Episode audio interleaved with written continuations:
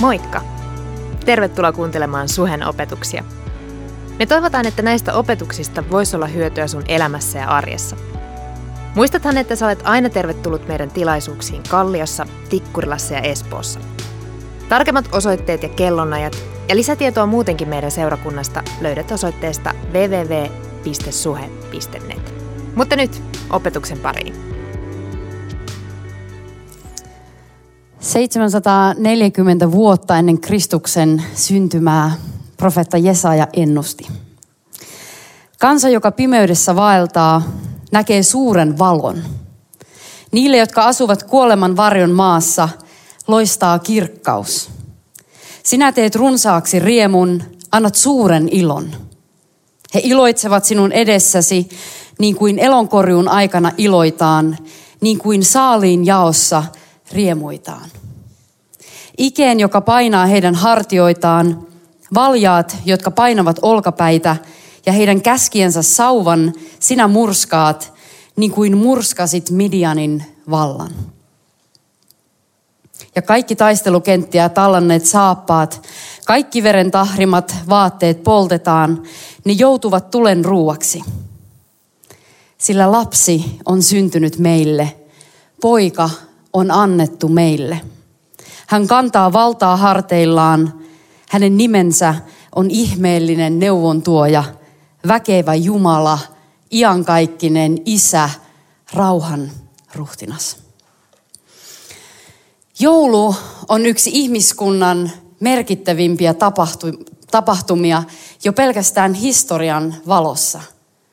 Joulu merkkaa meidän ajanlaskumme alkua. Niinpä Jeesuksen syntymää on jo tänä vuonna tai ennen tätä vuotta juhlittu 2018 kertaa.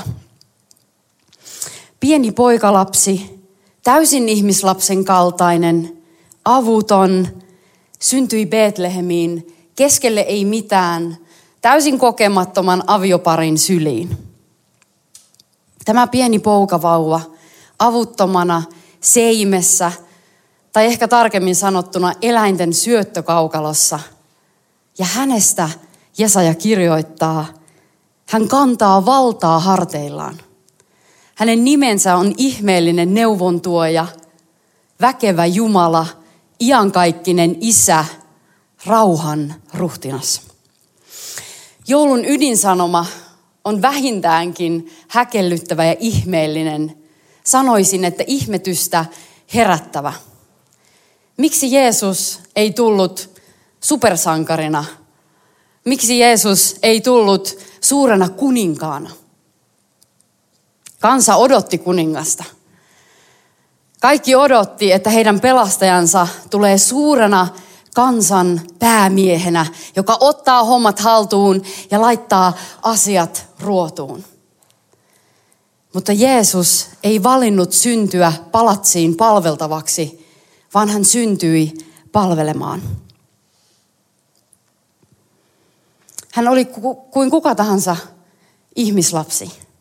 Hän kävi koulua, hänellä oli ystäviä, hänellä oli harrastuksia, hänestä tuli puuseppä, hän ratsasti aasilla. Sen sijaan, että hän olisi syntynyt palatsiin, matkustanut kultaisissa vaunuissa ja antanut lakeijan avata hänelle ovia. Jeesus sanoi, minä olen valo ja olen tullut maailmaan siksi, ettei yksikään, joka minuun uskoo, jäisi pimeyteen. Syntiinlankemuksen tähden, joka tapahtui paratiisissa aivan aikoimme alussa. Tämän syntiinlankemuksen tähden jokainen meistä syntyy lähtökohtaisesti pimeyteen, elää lähtökohtaisesti pimeydessä – vailla Jumalan kirkkautta, vailla Jumalan rakkautta, vailla yhteyttä omaan luojaansa. Paavali kirjoittaakin, meistä ei ollut itseämme auttamaan, mutta Kristus kuoli jumalattomien puolesta, kun aika koitti. Kun nyt Jumala on tehnyt meidät, jotka uskomme vanhurskaiksi, meillä on Herramme Jeesuksen Kristuksen ansiosta rauha Jumalan kanssa. Kristus on avannut meille pääsyn tähän armoon, jossa nyt lujasti pysymme. Me riemuitsemme siitä toivosta, että pääsemme eräänä päivänä Jumalan kirkkauteen. Kristinusko on kaikista maailman uskonnoista ainoa, jossa ihmisen ei tarvitse suorittaa tietään Jumalan luo. Ainoa uskonto, jossa Jumala tuli ihmisen luo. Jeesus teki meille kaikki, kaiken valmiiksi. Meidän osamme on ainoastaan uskoa.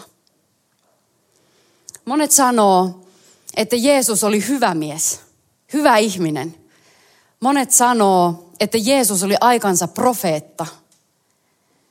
Niinpä Jeesuksen jumaluus muodostuu ihmiselle kynnyskysymykseksi. Matteus kirjoittaa, katso, neitsyt tulee raskaaksi ja synnyttää pojan, ja hänelle annetaan nimeksi Immanuel. Se merkitsee Jumala on meidän kanssamme. Jeesus sai siis alkunsa neitsyjen kohdussa pyhän hengen vaikutuksesta. Siemen, joka Marian kohtuun istutettiin, oli täysin virheetön, täydellinen siemen. Pyhän hengen siemen, minkä tähden Jeesus oli lähtökohtaisesti virheetön, täydellinen ja synnitön.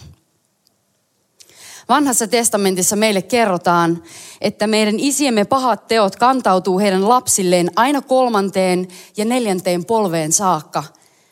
Mutta Jeesuksen isä oli taivaan isä, isä Jumala, täydellinen isä. Jeesus oli sata prosenttia Jumala ja sata prosenttia ihminen. Immanuel, Jumala meidän kanssamme.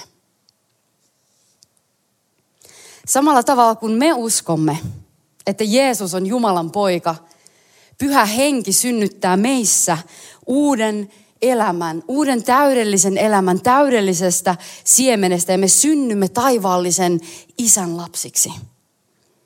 Ja samalla tavoin kuin Jeesus syntyi talliin, eläinten keskelle, virtsan ja lannan katkuisiin oloihin – niin samalla tavalla pyhän hengen meissä synnyttämä uusi elämä syntyy keskelle meidän sisäistä kaaosta.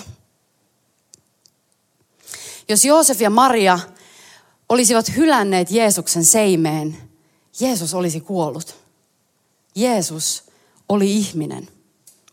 Mutta onneksi, vaikka kokemattomia olivatkin, näin ei käynyt, vaan he pitivät hänestä hyvää huolta – niin, että siitä pienestä, vastasyntyneestä, avuttomasta poikalapsesta kasvoi täysimittainen, vahva mies. Samalla tavalla meidän tulee ravita ja vaalia pyhän hengen meissä synnyttämää uutta kallisarvoista elämää. Vahvistuakseen uusi elämä tarvitsee huomiota ja ravintoa. Maitoa parin tunnin välein. Sen jälkeen otetaan vähän kiinteitä – ja loppupeleissä kolme täyttä ateriaa päivässä. Kasvaessaan ja saadessaan tilaa meissä, pyhä henki alkaa siivoamaan meidän sisäistä maailmaa. Hän alkaa muuttamaan sen sisäisen kaauksen harmoniaksi, sielumme taistelut rauhaksi. Jumalan poika syntyi ihmiseksi, jotta tämä olisi mahdollista meille jokaiselle jotta jokainen meistä voisi elää harmoniassa Jumalan, itsensä ja toisten ihmisten kanssa. Hän syntyi ihmiseksi eläkseen täysin kuuliaisen virheettömän elämän, jotta hän voisi olla täydellinen uhri ja kuolla maailman synnin puolesta. Synnitön kuoli syntisten puolesta. Jumala kuoli ristillä – sen tähden, että jokainen meistä voisi löytää tiensä takaisin kotiin. Takaisin Jumalan kirkkauteen, takaisin Jumalan rakkauteen, takaisin yhteyteen isän kanssa. Eläessään ihmisenä Jeesus koki kaikki samat kärsimykset ja kiusaukset, joita me olemme kokeneet ja jota me tulemme elämämme aikana kokemaan. Ja sen vuoksi meidän Jumalamme pystyy ymmärtämään meitä täysin, pystyy lohduttamaan meitä täysin, pystyy kohtaamaan meidät täysin, koska hän pystyy samaistumaan meihin täysin. Samaan aikaan se, että hän eli ihmisenä, johti siihen, että hänen kotikaupunkinsa ihmiset eivät uskoneet häneen. Vaikka hän teki ihme, ihmettekoja, niin ihmiset, jotka olivat eläneet hänen lähellään, eivät nähneet häntä sellaisena kuin hän todella oli. He eivät nähneet lähelle. Vaikeuksien keskellä jopa Jeesuksen lähimmät opetuslapset hylkäsivät hänet. Silti kaikesta pelosta, kaikesta surusta, kaikesta kivusta huolimatta Jeesus oli kuulijainen isälleen loppuun saakka. Raskain, mutta varmoin askelin hän käveli mäen ylös Kolkatalle ja antoi ristiinnaulita itsensä. Viimeisenä henkäyksenä hän sanoi, se on täytetty. Jumalan on siis kunnia korkeuksissa. Maan päällä rauha ihmisillä, joita hän rakastaa.